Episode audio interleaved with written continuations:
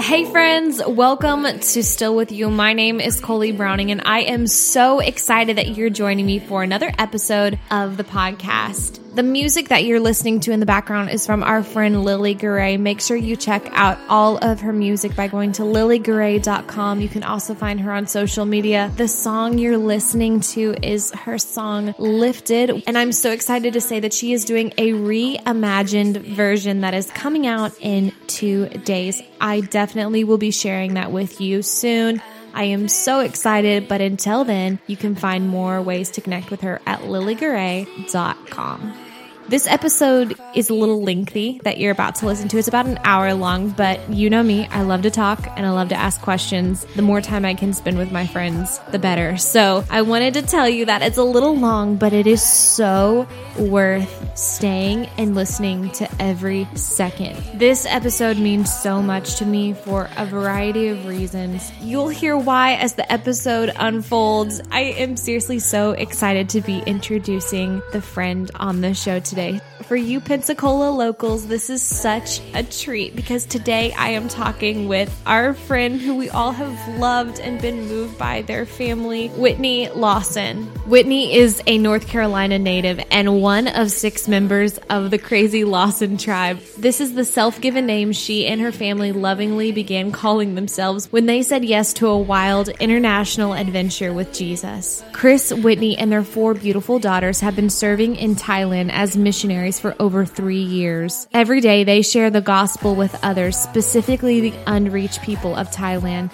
They have a passionate vision to plant churches through discipleship making movements by leading the unreached to Christ and equipping them to disciple others. It is easy to sit back and read about the amazing work the Lawson family is doing for the kingdom, but there are countless details of their journey that cannot be shared in 100 words or less. Today, I am so excited to go way beyond 100 words as I speak with Whitney. In our conversation, she opens the door as she shares their own personal testimony, and their story is one of transformation, travel, and true love found only at the feet of Jesus. Prior to speaking with Whitney, I had heard bits and pieces of their story, but goodness, it is lovely and amazing to hear all of it straight from her. You're going to hear me say this a lot in my conversation with Whitney, but their family means the world to me. I have been so touched by the footprints and the echoes that they have left upon my city of Pensacola and in the hearts of my friends, and that has spilled over into my life in so many ways. They've taught me about what serving looks like and true obedience, bold, radical obedience, which you guys are going to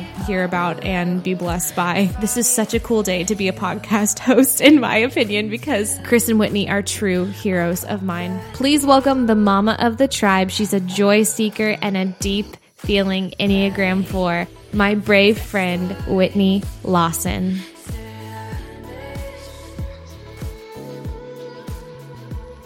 Your family's Christmas card is hanging in my office. I see it every single day Aww. and I'm reminded to pray for you guys. And you have a beautiful family. Thank you. Poor girl.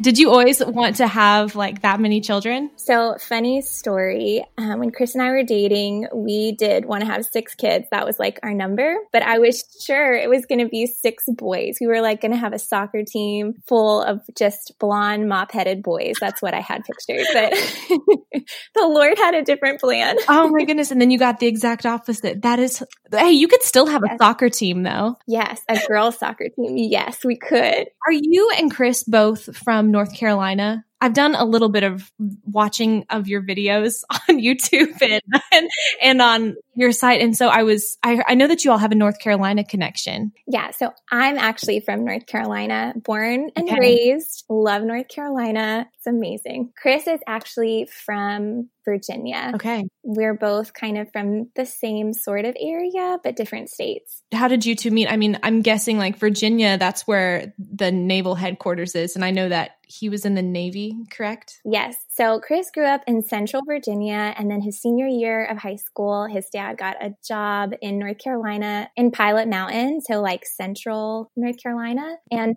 I'm from Northeast North Carolina, from a town called Elizabeth City. It's a coasty town, so any coasties out there know Elizabeth City. But it's really close to the Outer Banks, probably like 40 minutes away from the Outer Banks. That's like another landmark. And Chris was in his first year, first or second year of training in the Navy. Um, he was 19, I was 17, and we had both attended like a 90s grunge rock band at the Norva there in Norfolk. It's kind of a funny story, and I love telling it with Chris because he just has this really sweet way of telling it. He said that when I walked into this concert hall, it's like grunge. Everybody's wearing black and fishnets and like super dark eye makeup and it's totally not my scene. Like we had both been dragged there by our friends. Oh, that's so funny. Yeah and so he said i walked in and i had long blonde hair and a ralph lauren sweater on and ugg boots and pearls and he said it was like a light was like shining down from heaven. Oh my gosh. Yeah and this is the part where i say yeah and i didn't even notice you. Oh no poor guy. Yes but we, he ended up making his way to me and introducing himself. And he almost got punched in the face because there was this line of guys behind me that were just being really rude, like talking very loudly yeah. about me and my appearance. And so I thought it was one of those guys, you know, tapping on my shoulder and it was Chris. And I just had my fist clenched and he puts his hand out and he's like, Hi, I'm Chris. And we're like yelling back and forth between songs. Somehow he got my number. I'm not really sure. He was pretty smooth. oh, that's so funny. Wow. Man, and you were going to punch him too. Poor guy. Did you guys just start dating after that? I was in my junior year of high school at that point. And yeah, he was like in his second year of training in the Navy. And we just started dating. We, he would drive down to see me. I wasn't allowed to drive to see him. We just kind of fell in love, you know, not in a glorifying way. So, like, my story from the beginning is I didn't grow up in a Christian family, mm-hmm. but my dad's mom, so my grandma, she was just the most amazing woman. She just loved the Lord fiercely and she just could pray. Like she just was like a prayer warrior. And I know that so many things have come to fruit in my life are because of prayers that she prayed over me when I was before I was even born. Yeah.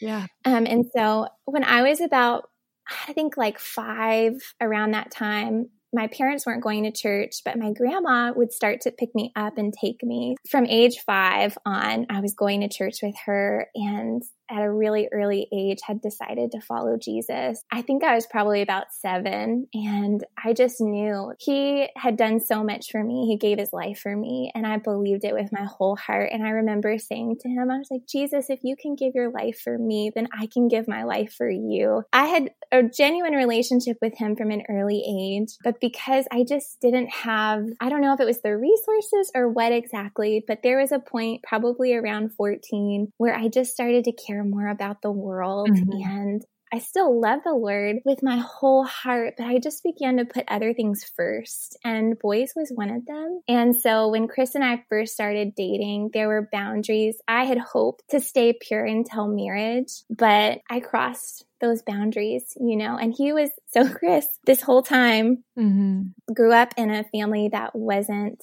religious at all. He had kind of come to the conclusion at this point at 19 that he was an atheist and a pretty staunch atheist. When I first heard that from Emily, I was like, wait, like Chris and Whitney Lawson, like the amazing brave people for the Lord. I was like, oh my goodness. So yes, tell me more. Yeah, isn't that so fun? I love the way that the Lord just He's so amazing. Um, so yeah. yeah, he was uh, an atheist, and I remember meeting him and just having conversations early on in our relationship, and just he was such a good guy. Like he just like had convictions, even though they weren't because of Jesus. He was had a lot of good values. But I remember being like, I think that you are a Christian, but you just don't believe in Jesus. and really, we just would like fight all the time about like, is God really real or is he is, is he not? And in my heart, I just knew never once have had questioned mm-hmm. his existence. For Chris, that was just really hard. He couldn't understand, and he just didn't want to have the faith for it either. He kind of had experienced a lot of hypocrisy growing up in the Bible Belt of the country in Virginia, and he had seen like these people who called themselves Christians getting their girlfriends pregnant, doing yeah. drugs, and telling him he was going to go to hell because he didn't go to church on Sunday. Mm-hmm. And he would say, How can you tell me I'm going to go to hell when you live like hell every day? Right. Yeah. And there I was, you know, a Christian, definitely not representing Jesus in our relationship. So our story continues. We dated for two and a half years. He went on a six month deployment my senior year of high school. And I'd hoped that he was going to propose to me. I mean, we really did love each other and really wanted to be married, but I think that he just was having commitment issues. Yeah. And so we get through that six month deployment. He realizes he can't live without me. I went off to college. Um, I went to UNCW, was so excited, loved it. He gets back after my first semester, the first two weeks, I think, he just proposed out of nowhere. I was so shocked. He wrote me a song. Oh, wow. That's so romantic. He is like the most romantic. He seriously is the most amazing. Wait, did you get engaged at like 19 then? So at the time I was 18. Okay. I got engaged when I was 19 and then I was married when I was 20 and I my husband's also in the navy and we've done like 9 months apart from each other uh-huh. and part of that we were dating and like part of we were married too. So I can totally relate with your story. When you're saying like is 6 months I'm like, "Oh, those are a long 6 months away from your person." Mm-hmm. it is. It is. So, um he proposed. Of course, I said yes. And yeah. um, we had planned to do a long engagement. I wanted to get through the halfway mark of my college, and he was supposed to get out of the Navy in two years, and we were just going to get married then, finish out school together. We had this whole plan. Well, about a month later, I found out I was pregnant. And that was so unexpected. And that really is like mm. the beginning of the turning point. When I found out I was pregnant with Addie, it was like, I don't know, like the worst thing I could have ever imagined for my life being unmarried and getting pregnant. It was okay to like have sex outside of marriage as long as I didn't get caught. But now I had like the reality of it in my life. I was just at a really low point. Did your family did they push you away or did they accept you? It was really a hard season. My family eventually did become supportive, but yeah. It was really hard and there was a lot of shame with all of it. When I told Chris, I remember he was like on the flight line getting ready to like go on a flight and I called the quarter deck and I was like, I need to talk Petty Officer Lawson right now. They called him off the flight and I told him, you know, that I was pregnant. I'm sobbing. I'm like a mess. And he was like, baby, I'm so happy. And I'm like, what? I thought for sure, like we had talked about it. We weren't going to have kids till later. We were thinking we were going to get married for a while. He's like, why don't we just get married right now? I'll drive up there next weekend and we can just get married. And I remember thinking like, wow, he must really love me. yeah. At that point, I felt like my whole life was upside down. And I remembered a scripture in Psalms 34. It says, Taste and see that the Lord is good. Oh, what joy awaits for those who take refuge in him. Yeah. And I had tasted and seen that the Lord was good at a young age. And it was just a moment where I just needed to repent. And I was like, Lord, I've really messed this up and I don't know what to do. All I know is that I need you. I just rededicated my life to Jesus then and there. Let's see, that was in October and we got married in January. So about three months later, we got married. My family helped throw me a beautiful wedding. It was not what I had, you know, imagined my whole life. But looking back now, I'm so grateful that I did get to have the wedding that I had wanted, where yeah. all my family and friends and the people that mattered could come and celebrate us in the small little church that I grew up in. There are so many things that were special. We got married life was really hard. He just picked up second class, and so he had a lot more responsibilities at work. We were trying to buy a house. I decided to move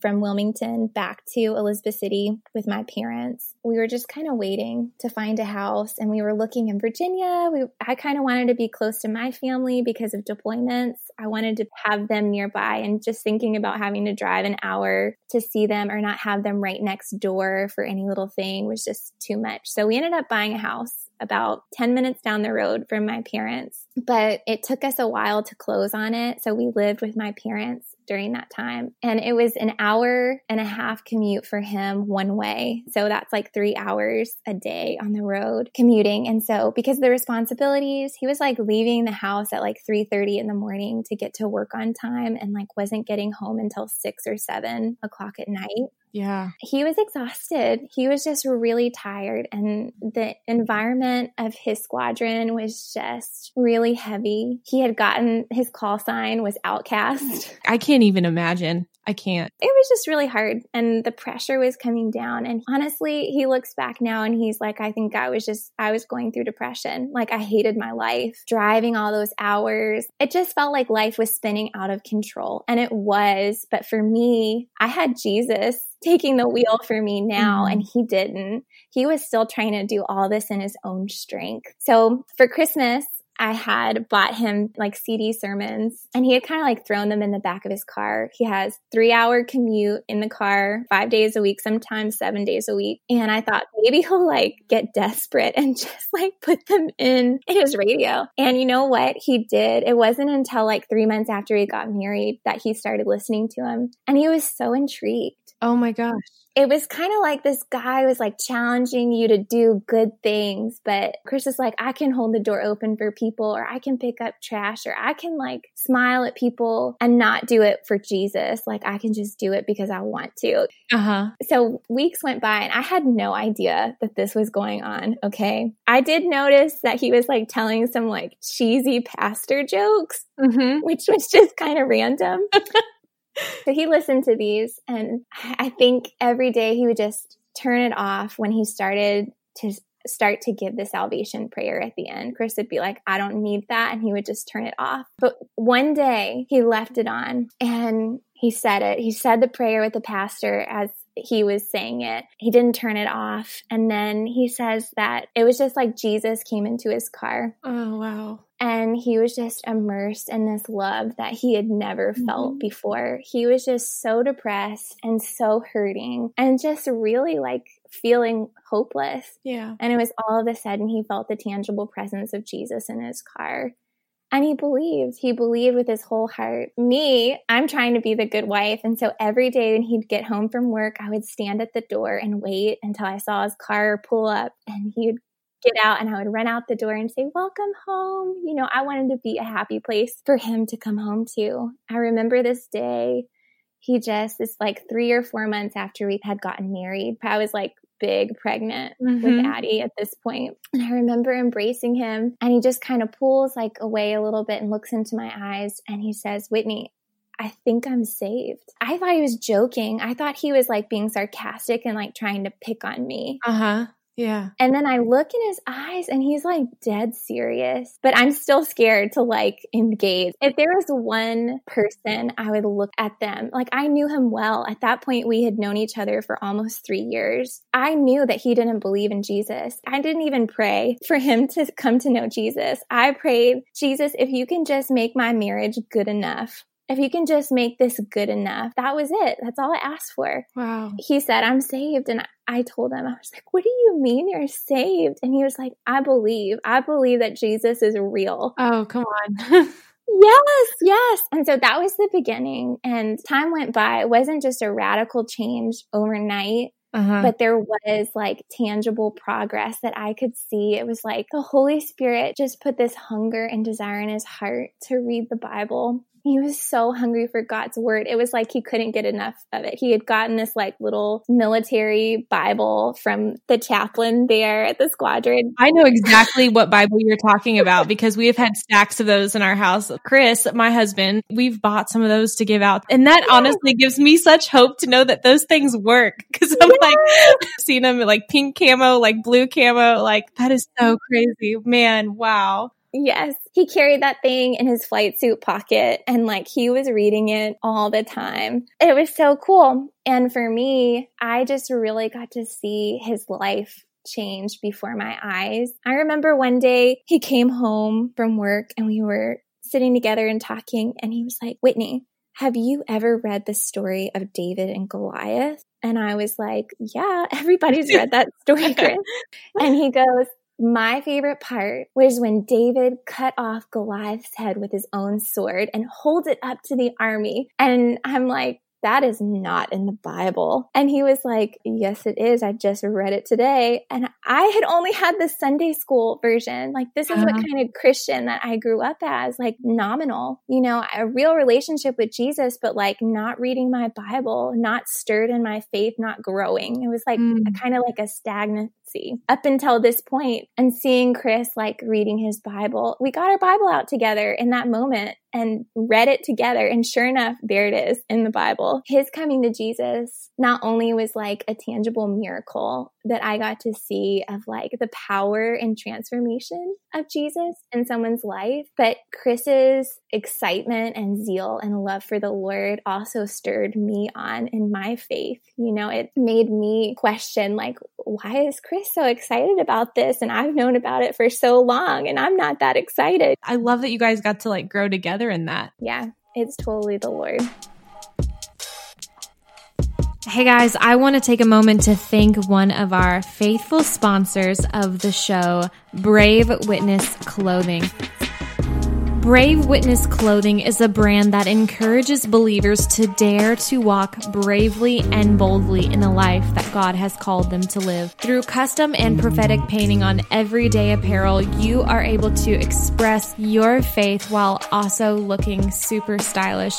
A few weeks ago, I received my denim jacket back from Brave Witness, and I was beyond satisfied with how it turned out. It blew my mind. I'm so excited to wear it out in public speaking, getting coffee, hanging out. It is perfect for any occasion. And what I love most is that all of the art is hand painted. If you would like to connect with Brave Witness Clothing, you can find them on Instagram. They are an Instagram site only at this point. I know they are looking to expand, but right now they are simply an Instagram only site. So you can connect with them by direct messaging them at Brave Witness clothing. I cannot tell you enough how much this business means to me, how grateful I am for them being a sponsor. If you do place an order with them, would you please send me a message? I would love to connect with my Brave Witness clothing community. You can go to their account on Instagram. It is Brave Witness Clothing. The heart of this business beats for Jesus, and I cannot be more excited to partner with them through Still With You.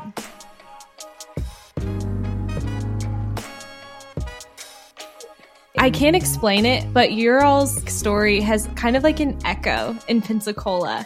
I have been in random conversations with friends, and I, I know that we're going to get to like Thailand and everything too, but like I feel like this is a good point for me to just tell you like I have been in random conversations with friends, and then someone will make a reference, oh yeah, like Chris used to like worship in just like such abandon at the Blue Angel campus. I mean, granted, I've ha- I had many conversations with Emily when she came to visit you guys in mm-hmm. Thailand, but there's been like other random conversations that I've had. Like I was in a, a small group where we were like studying, like hearing the voice of God, and someone like randomly told a story. They were in a, at a coffee shop and they ran into Chris, and Chris gave an encouraging word to someone, and then that even taught me, like, gave me a tangible example of how to like encourage someone in public. I have not met your family family in person, but you guys have made like such an impact on my life. That's the only word that I can say is that like I feel like the impact that you all have left in Pensacola, and again, like I know we're not even to that part of the mm-hmm. story yet, but like totally has like made a huge impression on my heart and changed it. And your story just keeps like echoing back and forth, even though you guys are like have connections here, but you're not physically here, if that makes sense. That's so amazing. I'm so honored by your words and I'm just so blown away at just the goodness of God. Yeah. There's a phrase that has been kind of settling with me um, over the last couple weeks, and it's His capacity plus our obedience equals abundance. That's good that's just what it comes down to is that, you know, we're just people. You know, there's nothing really special about us in the sense of like God loves everyone the same and our story isn't the exception. It's what God longs to do in everyone's life and it's his really his capacity. It's what he's able to do. All we have to do is respond and out of that he brings so much abundance. You guys said yes though too, which is what I want to hear about. So like when did God start stirring for you guys to just say yes to the plans of going into the world, into the nations? On the time frame of that. So that was before Addie got born that Chris had come to the Lord.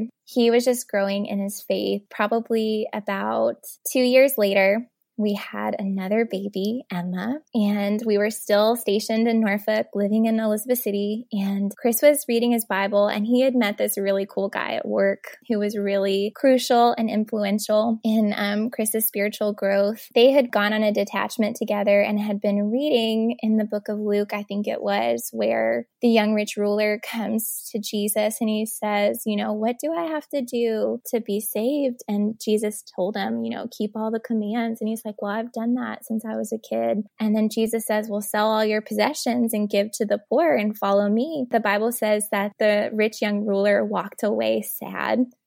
And Chris brought that to me. You know, he had been gone for like a month and he comes home. And I remember him like saying it, you know, he just very literally read his Bible and just took it for what it said. yeah. Like, he's like, this is the word of God. Why wouldn't I take it for what it says? And that's so challenging. That just challenges yeah. religion. It challenges a nominal faith to take Jesus at his words. And um, he said, I feel like I'm the young rich ruler. If Jesus said to sell all of, all of our stuff, that I would walk away sad. And I had spent like the last nine months nesting, painting our 12 foot ceilings and painting furniture and like uh-huh. trying to live the American dream with my white picket fence and my perfect life and the smocked dresses and the big bows. And I was kind of convicted by what he said, but I didn't want to accept it. And so I told him, I was like, God doesn't want us to be uncomfortable, which is just laughable. but at the time, you know, I was like just blinded. I really was. That's where it began. And that was like 2012. And we got married in 2010. And we didn't really talk about it much. It was kind of a point of conflict, thinking about selling all of our th- our stuff and just moving overseas or just following God wherever he said go, just being willing. We got orders to Pensacola a year after that and we moved down to Pensacola and I had in that year had really been just asking the Lord, if you've put this on Chris's heart, I want you to put it on my heart too. I could like dutifully follow my husband, you know, without asking questions, but God, I want you to put this on my heart if it's true, if it's really what you want from us. Yeah. So we we come down to Pensacola, we got connected to Liberty Church, which was just a miracle in and of itself. We had like gone around and did the church hunting thing, trying to figure out which church was the right fit for us. And honestly, Liberty was kind of there, but we didn't really think about it. We wanted to be a part of a small church. We had run out of options at this point. We're like, why don't we just try that big church on the way to the base? Yeah, right on the back gate of the base. yes. So we did. We went one Sunday and we had just been asking the Lord, would you just confirm? It doesn't have to fit like our list of things that we want, but would you just confirm, God, that this is the place you want us to be planted and to serve and to love and to pour into? So we go to Liberty and it was just amazing. Like the worship was just like so amazing. Like the corporate worship, yeah. we were just floored. It was just so beautiful to experience the presence of God. And we sit down and the pastor was on vacation and we're just kind of like laughing at each other like oh the, the head pastor's not even here you know? Patrick waters actually got up as he's giving the sermon and he's talking you know? Mm-hmm. we're just sitting there getting ready to you know for the message. He starts what he's talking about and he just kind of like stops. It's kind of random. And he goes if there's anybody out there wondering if this is the church for you this is it. and we looked at each other and we're like, okay, I think we're just going to take that for what it is.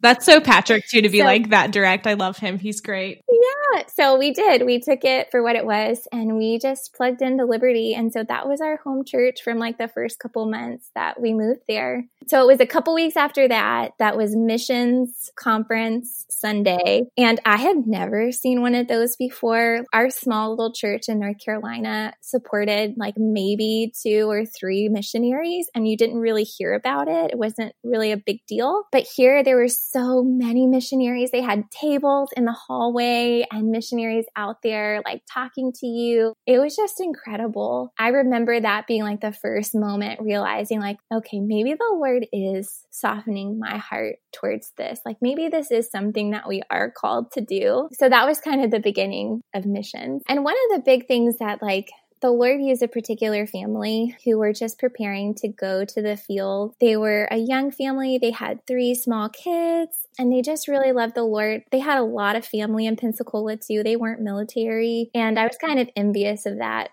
too. Like these people are leaving their family that are here to like go follow God to this other country to share Jesus with these people. And it was like the Lord used that family as an example of just obedience and what that looks like and how I'm responsible to that call. Yeah. That he had put on Chris's heart and was beginning to really stir my heart. That was kind of the beginning. The Lord just so gently nudging me in that direction. It was just a series of encounters with people.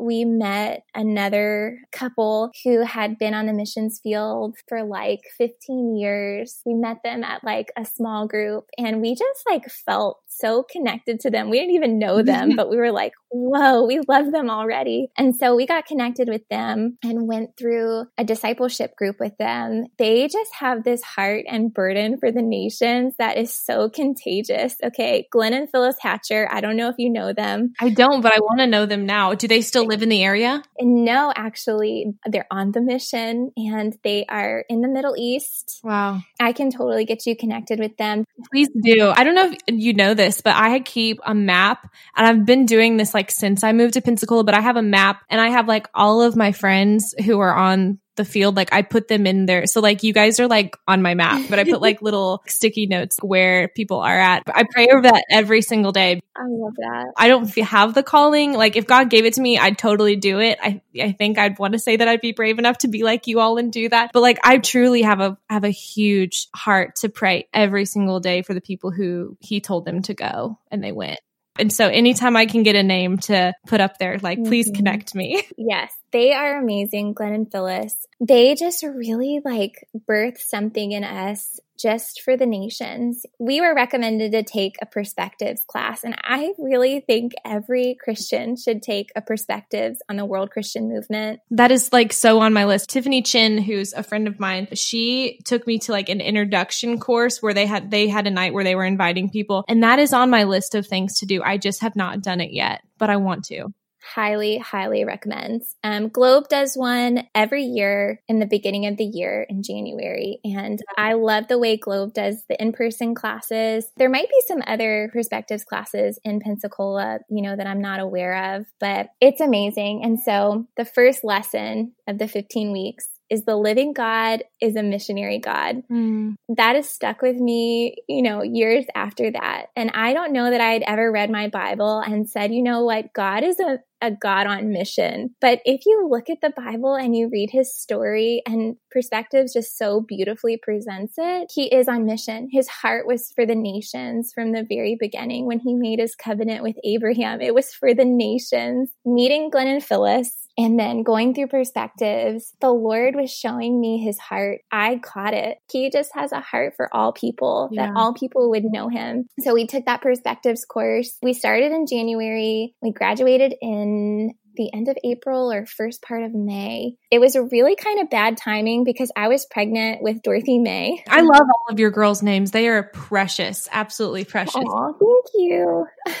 you and Chris both did this class together, correct? Yes, we did it together. We had some really great friends offer to watch our girls the time for us. We would drop Addie and Emma off at their house. They had one little girl at the time that was the same age mm-hmm. as our youngest. And so we would drop them off. They would feed the girls dinner. And then one of them, either Stephen or Melissa, the husband or the wife, they would drive both our girls back to our house, put them to bed at our house, and hang out until we got back from perspective. That's so sweet. We could have not done it without Stephen and Melissa. They are just real friends. Like they're just amazing. And then I was pregnant with Dorothy May and due in February. So, like, right in the middle of all of it, I had a baby. We did it, and it was totally the Lord, and it was grace for the season. We were expectant that through the class, the Lord was going to just reveal where He wanted us to go or what it was that He wanted us to do because we just had no idea. And so, what we walked away with from perspectives was one, unreached people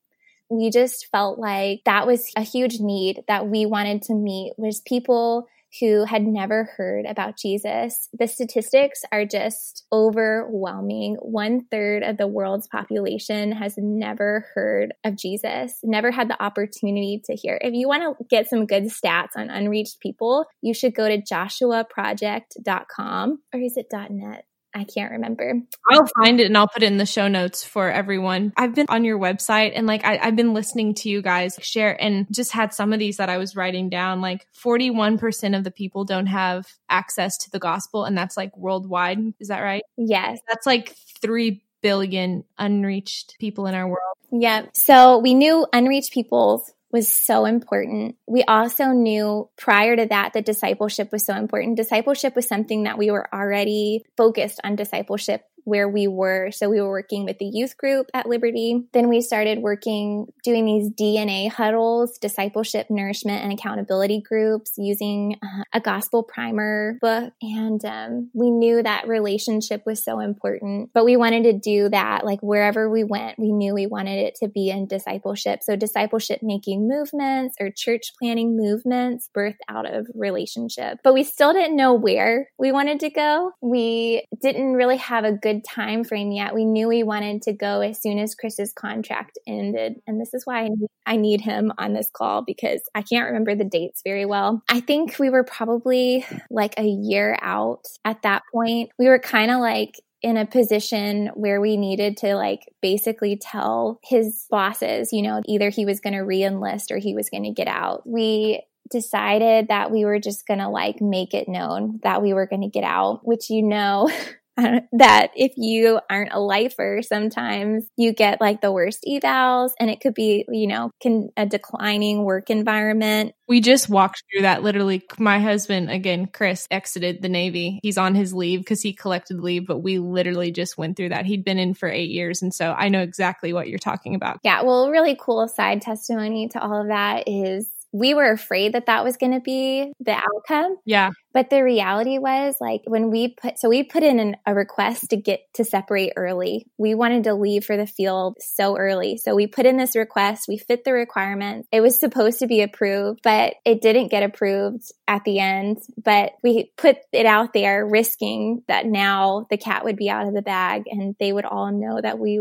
were getting out. But it had the opposite effect because Chris was already witnessing at work. He was already living out the gospel. He was already wow. having Bible Bible studies, praying for people and their wives were getting healed, like marriages were getting healed. Oh my gosh, wow. When he was like saying he was going to get out, people were like, Why are you getting out? And he's like, Well, our family, we're going to go on the missions field. We feel like the Lord's asking us to get out of the Navy and go do that. And it was like really cool opportunities to just challenge people. It's amazing. And a huge part of our support comes from those people who were there in Pensacola, who were his leadership or coworkers, that some of them don't even go to church and they support us like huge. Yeah, that is a testament. Just like yeah. the kindness of God and also like didn't even know that when you'd said yes to that, that like it would be just like the ministry would start right where you're at. Yes, yes. It's so crazy. Like, and that's why our obedience is so important, even when we're scared, because we were afraid that it wasn't mm-hmm. going to play out really well. But our obedience to that opened up even more doors that we couldn't have even planned yeah. for ourselves, connections and, and things like that.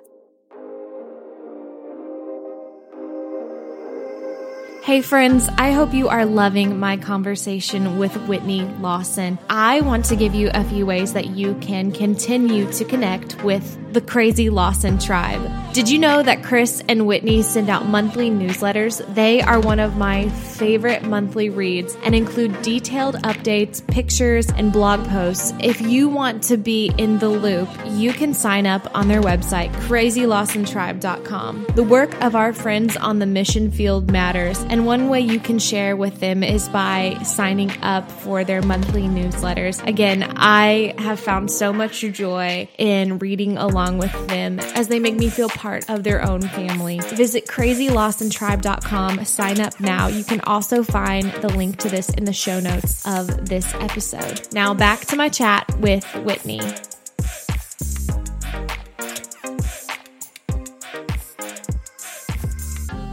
At that time, we were trying to separate a year early, but it didn't go through, and we still weren't sure where we were going to go. It hadn't been too long since we had finished Perspectives. We were in our car driving somewhere, and at that first missions conference when we had moved to Pensacola back in 2013.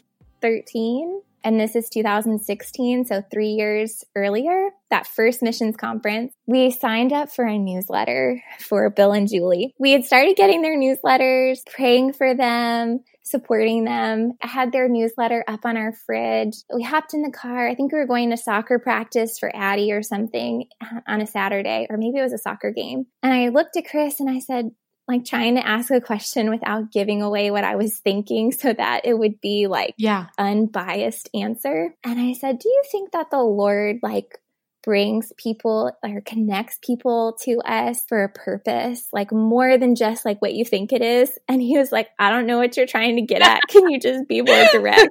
so, so I'm like, okay, do you think that we've been like connected to Bill and Julie for a reason? And like, maybe we should go to Thailand. And he was like, I don't know, maybe let's pray about it. So we're driving in the car on Blue Angel Highway. I remember it's just like this five second prayer. We're like, Lord, if you want us to be with Bill and Julie, would you just confirm it and would you just open the door? That Sunday, the very next day, we come to church. We're standing in the atrium. Chris looks up and there is John Lambert who taught like the last lesson of our perspectives uh-huh. class just a couple months before. And Chris is like, Look, Whitney, it's John Lambert. And I'm like, I don't know who that is. And he's like, come on, let's say hi. He says hi. And he connected with John because he remembered he was prior military. So John had been in the mm-hmm. military and then had gone to work at, I can't remember the name of the organization, but John went to work with Ralph Winters and all of these missiologists in uh-huh. California. And so Chris walks up to him. We say hi. We kind of introduce ourselves. And there's his wife, Jacqueline and their family. And I'm over to the side talking to, to, his wife, and I'm like, hey, I know you guys are new to the area, but if you need anything, like, I'm here. Here's my number, you know, all the things. And Chris is having his conversation with John, and his face is just like so lit up. I'm like, whoa, what are they talking about? We say our goodbyes, we're walking out, um, we're leaving, and Chris is like, did you hear that? And I was like, no. He's like, John and Jacqueline were with Bill and Julie in Thailand. And I was like, what? Wow. He was like, yes, they were. And I was like, I need to go back and talk to them. But they had already walked into service. They were going in and we were leaving. It was like this really cool moment of like, whoa, maybe this is what the Lord wants. So we did, we sought counsel from several different people. And then we reached out to Bill and Julie and they were like, we would really love that if you guys came. So we started the process of pursuing that. And of course, as you know, that's where we are. Did you guys go and visit or did you move sight unseen? So we had planned to move without ever visiting um, because we just didn't have the financial resources, the leave with the military, or the resources for childcare. We just didn't have it. So we were just going to go without ever seeing it. But we were strongly encouraged to. And I remember saying to our leaders, I get why you want us to go, but I just don't think that we can. But if the Lord makes a way for us, we will go. And the Lord totally made a way. We had a friend pay for our tickets for us. Oh, wow. Which is amazing.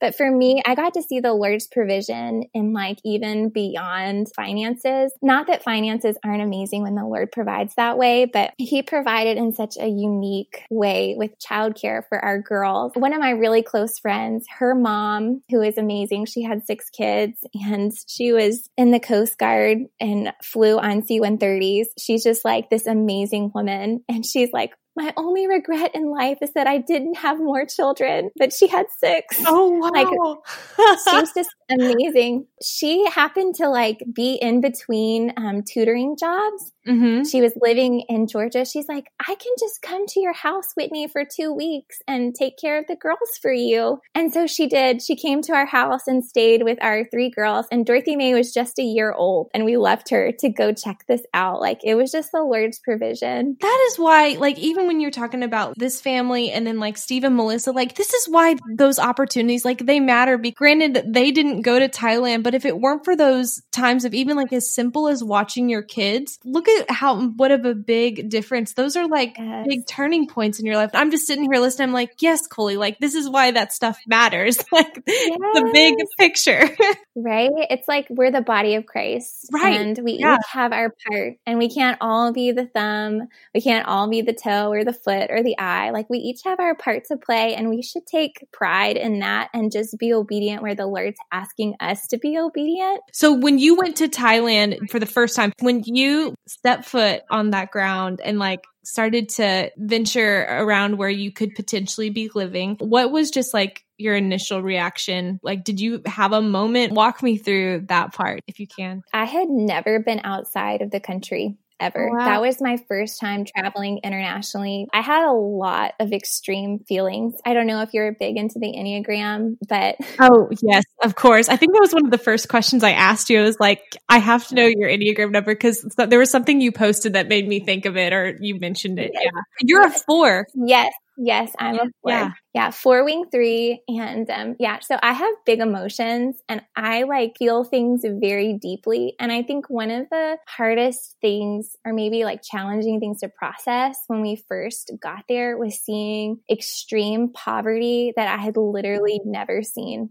in my mm-hmm. life. And that was really hard. And then seeing extreme poverty next to extreme wealth, like such a stark yeah. contrast was like even more difficult to process. Mm-hmm. It just felt strange. Like I just remember it being really hard. So we stayed with Bill and Julie and we just like kind of shadowed them for a week and went and did like, uh, they have like house church meetings and we traveled to people's homes. There, somebody in the church family had died. And so there was a funeral that we went to. Looking back now, I can see why it was really hard because I have more context for the culture. Mm-hmm. But at the time, it was just really overwhelming. I didn't understand anything that they were saying. I was very uncomfortable. It was very dirty. My feet were black at the end of the day, every day. It was long hours. It was just exhausting. I remember after day three in Thailand, they call the bathroom the Hong Nam, which means water room. And it's exactly what it is. Can't get the walls wet here in America, but in the Thai bathroom, it's tile from floor to ceiling, like everywhere. It's just literally the water room. So we would go stand in there and we would just take the shower head and like wash our feet off before we would get in bed at night. Oh, yeah. And I remember standing in the bathroom and just crying my eyes out and just being like, what are we doing? Yeah. are we really going to do this? You know, just feeling like, yeah, like this is a big deal. Mm-hmm. And I remember Chris just taking my hands and just praying right there and just trusting Lord. We're, we're going to trust you, God. We're going to trust you. It, it, this is going to be hard, but we're going to trust you. The next day was like, or maybe it was a couple days later. It was after our first full week. We were saying goodbye to the ladies these like leaders in the house churches. There's this one, and I love her to death. And I've gotten to know her over the years that we've been there. She is just the most amazing. Her name is May Pai, and she at the end, she just kind of adopted me that whole week. She was like next to me, like making sure I had food, making sure I had water, that I was okay, that I knew where the bathroom was. Like she decided she was going to be my mom. We're leaving and we're, we're, we had finished this meeting. She grabs my hand and in English, she says, Love you. Love you. Oh, wow. And I just burst into tears and I'm like feeling emotional thinking about it right now. Yeah. And that was like a moment of confirmation like, these people don't look like me. Mm-hmm. They don't talk like me. I can't understand them. I feel so uncomfortable around them. But when we worship together, like I feel his presence. And I knew that it was the unity of the Holy Spirit that I felt in that moment. And I was like, God loves these people. Mm-hmm. He loves Pai, And I'm like, I have to come back. I have to come back. like, I can't not ever see her again. And so I remember leaving that night and like going to bed and just turning over and just being like, this is right. This is where we're supposed to be. I remember saying that to Chris and it was totally was the Lord. And it doesn't make a lot of sense. Parts of our story, I'm like, people probably think we're crazy, which is why we're called the crazy Lawson tribe. Like we're pretty crazy, but it's so fun. It's so fun. It's hard sometimes, but there's nothing like following Jesus with all you have have. He's never going to let you down. You're never going to go too far. He's got you. And that has been so proven over these years of just stepping out in faith. Like he's never let me fall once. You might remember from season two our friends from Ciao Bella Boutique. This is a local business in the Pensacola area that I absolutely love. Not only are they family owned, but they always offer unique clothing, jewelry, and accessories that fit every style for any occasion. Ciao Bella is not just another spot to shop. Their passion for fashion, faith, and friendship is what truly sets this business apart. From head to heels, Ciao Bella desires for women to feel beautiful. Just recently, they made a trans transition to moving solely online. So there's going to be more flexible room for our friends outside of the Gulf Coast to grab their own Ciao Bella apparel, jewelry, shoes. Oh my goodness, there's just so much that they have for you guys. And I want to connect you with this boutique. You can go to shopthebella.com to start filling your wardrobe today. Also, they have an amazing opportunity for you to save. When you shop now fully online, you can use the code BELLA20 to receive 20% off your entire order when you shop with them. This code does have an expiration date, so it won't be around forever. So get a steal on something sparkly and support a local business. Again, the girls at Ciao Bella are some of my favorite people, and I could not be more proud to partner with them through Still With You. Again, you can visit shopthebella.com, use the code BELLA20 for 20% off your entire order. Shopthebella.com. Leaving Thailand after visiting confirmed so much that that was where the Lord was leading us. I was really grateful to to just have the experience and just kind of have a visualization so that I could prepare my children and help them with their transition. So I was really grateful. So when we went to visit Bill and Julie, from the time that we moved, we still had one year in the Navy. We just knew that we didn't want to wait and do like a year of fundraising after getting out of the Navy. We just wanted to seamlessly get out of the Navy and go straight to the field. And the Lord really like made that possible for us to just be working, Chris working a full time job. I mean, really, our support raising was friendships. It was so incredible. It was just our friends and people that we had poured into over the years, and they're still with us. you know, it's just relationship that freed it up for us to be able to just really be where we were, enjoy the last little bit of our time in Pensacola. I think that Pensacola is so interesting because I've heard this from many people, and maybe you'll agree with this that I feel like Pensacola is such a training ground, not only like for obvious reasons, like the Navy, that like one third of the Navy goes through Pensacola, but as a whole, I have learned so much about Jesus and just have grown so much in my faith. And I feel like I've seen other people too who they come here and like it's like a launching pad, is what I continue to hear. Do you agree? Yeah, I think that's so true. Like Pensacola has a rich history just in being a place like that where the move of the spirit and yeah.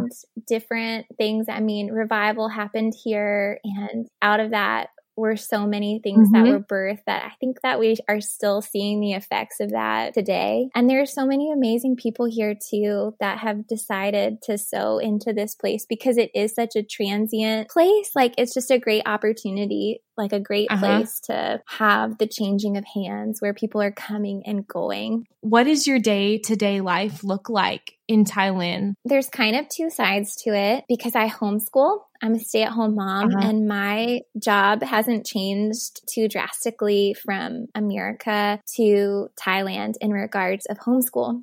So I homeschool five days a week with our girls. A lot of times, ministry, in quotations, ministry is done by Chris. So he goes out and does the in house visits and the trainings like throughout the week. Yeah. And then typically on Sundays, which is our gathering day where the house churches all gather together for corporate worship and just a time of sharing testimonies, a word, a short word. So it could be from any one of the members sharing from their Bible or just something that the Lord put on their heart, or Bill will share something or will will share something. Um, and then there's a long time of prayer, lots of prayer, um, food. There's always food. So Sundays are kind of like the day that the kids and I get to go. It's more of a relaxed setting. During the week, it's more of like house visits. So they go and check on different people who have been kind of interested or like family members of one of the believers. The ladies, the church leaders,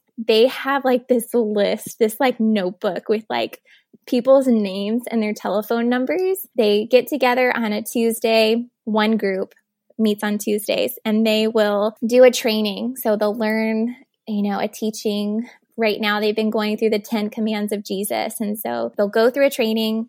They'll learn how to teach the training to someone else that they, sh- they are discipling. They'll pray, um, they might worship a bit together. It's usually really simple. After that, about an hour or two of the training, they'll get their notebooks out and they'll start saying, Who should we go see? Should we go see this person? Should we go see this person? And they'll all three get on their telephones and they'll be talking at the same time and like seeing, like, Do you want us to come to your house?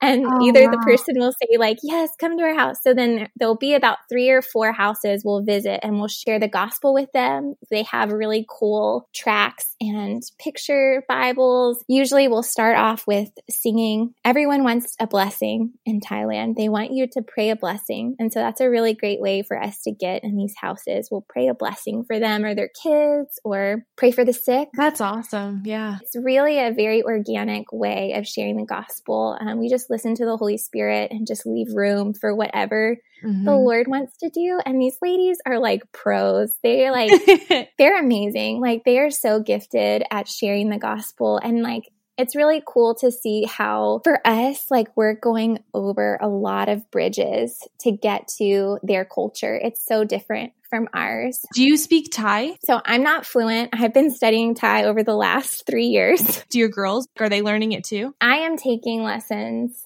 well, was taking lessons before we were here, but the girls aren't. I'm surprised sometimes with Addie. Chris and I, since being in America, we'll speak Thai to each other if we want to say something that we don't want uh, other people to know what we're saying. We said something the other night and Addie knew what we were saying. We were talking about watching a movie after the kids went to bed and she like knew it. She's like, You're going to watch a movie? And I'm like, How did you know that? So, I love that. That's so cool. she's picking up a little bit on it, but because because we homeschool, we're like home a lot. They're not taking any type of Thai classes. It's a hard language. It really is. Bill and Julie, are they your neighbors? For the first two years, we lived nearby, mm-hmm. probably about 20 minutes away. But like the beginning of this year, Bill and Julie actually were able to get a house in our Muban. We're so excited. She's literally five minutes down the road from me. Like I could just say, Hey, Chris, I'm just going to go over to Julie's house for a minute minute and we can drink coffee or tea. She makes the best scones. Okay. She's amazing with butter. That is so cool. We'll just pray together or we'll worship together. We'll paint. She is an amazing artist. She's just. Oh, yeah. And so are you. Like, I saw you guys doing prophetic paintings the other night. Yes. I love art. yeah. So Julie is amazing. I love being with them. They're just it really is such a great privilege to serve with them. Which is so cool because I didn't even know that you knew them at all. And they had come to downtown, Liberty downtown last summer for a mission Sunday. And I remember being in the lobby, Bill and Julie were there. I remember my friend Tori and I, we were just like, Hey, can we just pray over you? And this was during a time when I like, I really have been like trying to ask God, like, I really want to hear your voice clearly. I was in a small group where we were like learning about how to hear the voice of God. And so mm-hmm. I kind of had this like fire inside me. And I remember like praying over them. And I said something about like rain or something. And I remember afterwards, like Julie was like, Oh, wow, that was like so prophetic. And I remember like lighting up because I was like, Oh my gosh, God, like I'm hearing from you. Like I'm actually hearing from you. And because I'm such like a fan of missionaries, and I was like, Oh wow, like Bill and Julie, he was like, I prayed a prophetic prayer over them. and Julie is so prophetic. Like she has such a gift from the Lord. She just is amazing. But I'm sure that like totally made her happy. And rain is significant. Like it has been so dry in Thailand the last couple of years. So it has two seasons. It's rainy and dry season. And it only rains for like three or four months out of the year, maybe even less. Our region in Isan, they desperately need the rain those months where their rice crops will fail. And so we work with farmers. Like that's who we work with, these poor farmers. And so rain is significant. Like that is a prayer that we pray often that the Lord would send the rain. you telling me that like means more to me than you know. Like that Aww. is the links that God will do to show his children that he is pursuing them. Like Whitney, thank you so much for even just sharing that because that just like blesses my heart to Aww. hear that. I'm so happy. Yeah, I totally think that was the Lord. Like 100%. What can we pray for you guys now? And like, what is the biggest need to help come alongside and champion like all of the great work that you're doing? We shared in our last newsletter that we had been unable to renew our visa. We have a one year visa with an organization there, and through complications, we are basically at a standstill even before the coronavirus, but now with the coronavirus, it's even more up in the air. It would just be amazing to just have prayers just covering over the visa and that the Lord would just make a way for us with that. I think too, like, because we're here in America right now and things are so uncertain, I personally have just had a deep longing for home. And our girls, especially our oldest daughter, Addie, she'll be 10 in July. My girls, they just really love the Lord. But Addie, it's been so fun to be with her along this journey of following the Lord and seeing her faith grow and her faith be stretched. We weren't in a house by ourselves. We've been staying with people for the last three months, which has been a huge blessing in so many ways, but we weren't able to have a place for ourselves. We knew that we were going to be here a little bit longer than we had planned. And so we reached out and we were able to be able to rent a place for a reasonable price and not commit to a long lease. And so we're in a house by ourselves, which is just such a gift from the Lord just to have our space. But recently, Addie was just kind of expressing that she really misses home. Yeah. I think that being a missionary, we have two places, you know, that we call home. There's our home, our host country, mm-hmm. and then there's our home that's our host country,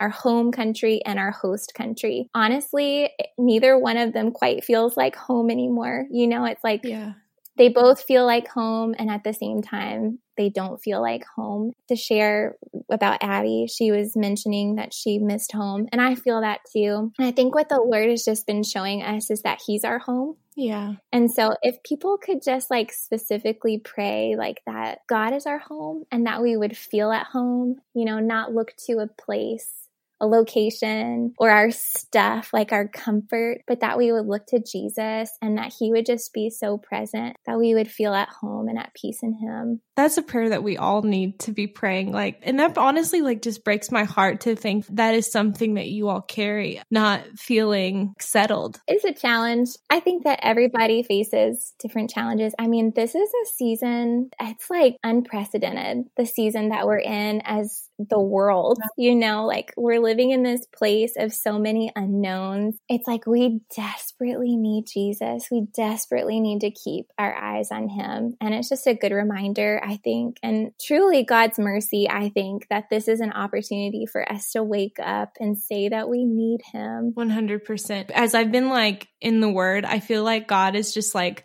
highlighting like so many of these things that I never noticed before. I pray people who not even profess Jesus as Lord that they will notice like I didn't notice this about like maybe that's God, like that it will pique their curiosity and like that their boredom will turn yeah. into something they can't run from and that like that Jesus will like grow out of that, you know, as we're stuck at home right now. Wow, like I'm really going to be praying for you guys. I, I mean this with my whole heart. Like I pray for you guys every single day and that's not for me you to be like, "Oh my goodness, thank you." Like I just want you to know that like I think the world of your family. I remember hearing like Emily come home and tell us that like there was one time when she was staying with you guys in Thailand, you had got a headache, your girls and like Chris came and like prayed over you. And I was like, why don't I do that? And like we start doing that in our home now. Like I seriously just had like a, like a sinus pressure headache today. My Chris, we prayed over it. And like I don't think I would have made that kind of, oh, like why wouldn't we take that to the Lord?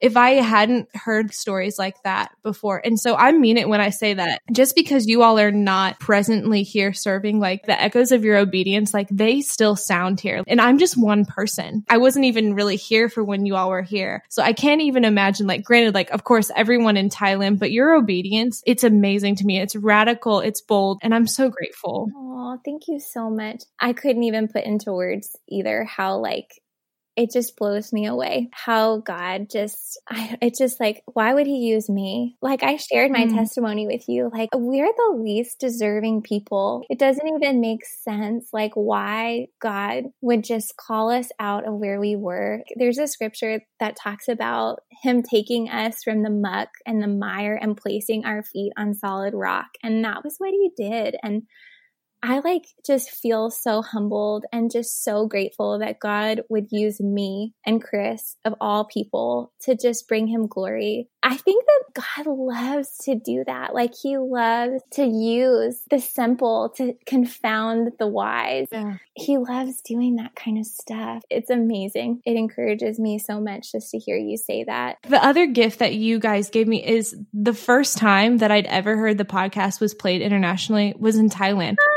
That was absolutely crazy to hear that. And I like never dreamed because I knew who you were, but I like didn't know that you all knew me. And I was like, oh my gosh, like that's the Lawsons. oh, that's so sweet. Yeah. I can't say it enough how grateful that I've been for you guys in my life. Again, like I'm just one girl.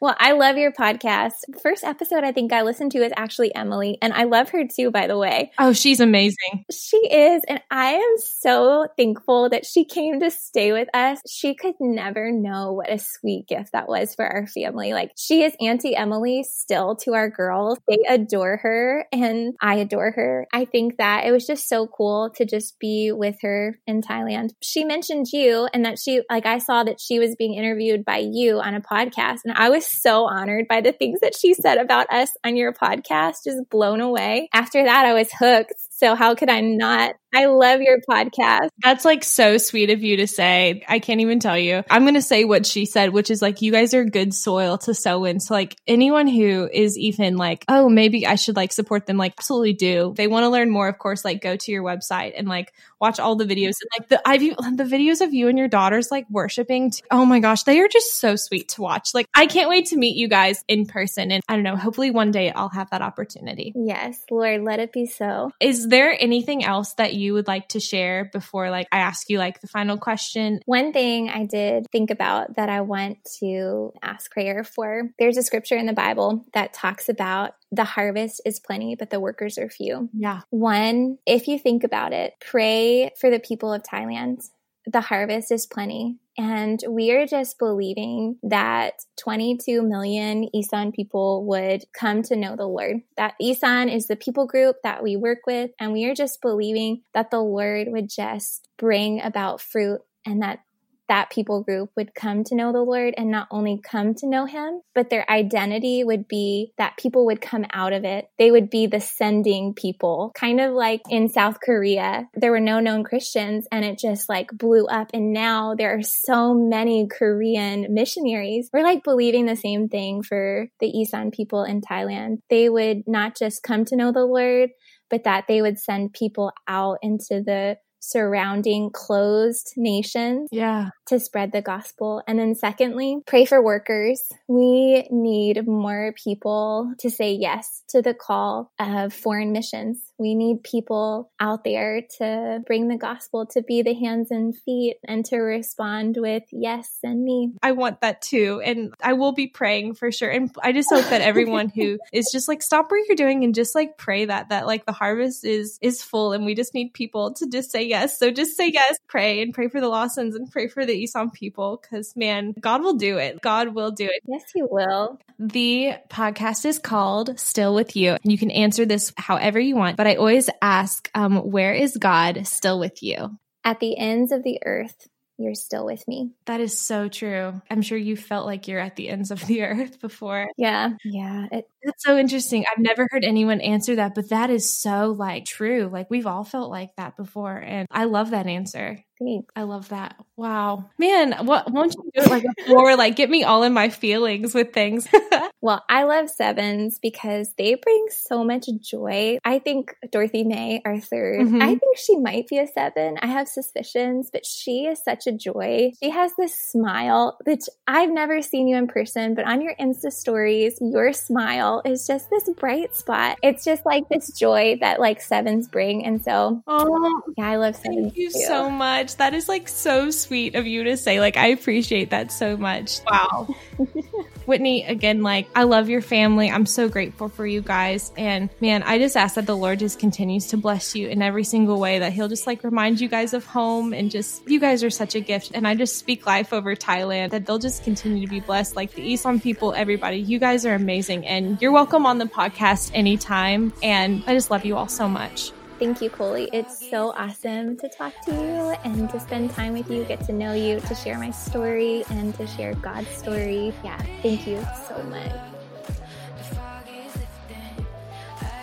I told you, right? Every single second of this episode was worth listening to. Do you not just love Whitney's heart? Oh my goodness, is her voice not the sweetest? I feel like we should have a podcast just for her to come on and encourage us every single day. I think her voice is so sweet and I love the work that she and her family are doing selflessly. If you don't have a picture in your home of them, why don't you consider taping one up on your wall and praying for them every single day? If you feel even an inch pulled to give and support them. Friends, I ask that you do so. They are wonderful soil to sow into, and they're just doing the work. Like Whitney said, the harvest is ready, but the workers are few. So we need to get after it. Since speaking with Whitney when we recorded for this episode a few months ago, she mentioned how they are still continuing to pray for visas, and there were a few things that were kind of up in the air about when she and her family were going to be able to go back to their home in Thailand because of the effects of the coronavirus coronavirus. Please be continuing to pray for them as they process through all of that. But I wanted to give you a little update from Chris and Whitney. In the beginning of May, they reached out to their immigration contact in Thailand and were told that there are no new visa applications that were being accepted in this time. This means that they will most likely be delayed until the first of the year, 2021. Chris and Whitney have been praying, listening to the Holy Spirit, and seeking counsel from trusted individuals. With international travel closed and with their current visa status, they felt that God was beginning to lead them into a new direction of ministry. So the Lawsons are excited to share that next month they are moving their family to Mobile, Alabama to serve an international student ministry. This organization is led by Jim and Mary Mather, Friends of Internationals. And I'm going to read you a small message from Chris and Whitney. They say, We are so thrilled to have you as a part of our team along the journey with us. Our heart is for the nations and discipleships. Friends of Internationals is strategic strategic in reaching countries that are closed to the gospel. We have experienced what it feels like to be a foreigner in a strange land, and we get to be their hands and feet of Jesus for international students adjusting to a new place very different from their home. Our vision, just as with Thailand, is to bring hope, joy, and freedom by the power of the Holy Spirit to make disciples equipped to grow in Christ, live on mission, and reproduce. And what a testament to their heart, even when one door closes to them, that they continue to pray and seek and serve until God shows them what their next step is. I just cannot thank you enough for listening to the full length of this episode. If you would like to support the Lawsons in any way, would you please visit their website, crazylawsontribe.com? There are ways that you can give, get involved, and follow along with the story that God continues to write through their radical obedience. I'm so thankful to be a friend of their family, and I know that they live with their arms wide open and would love for you to join them in their journey. So, again,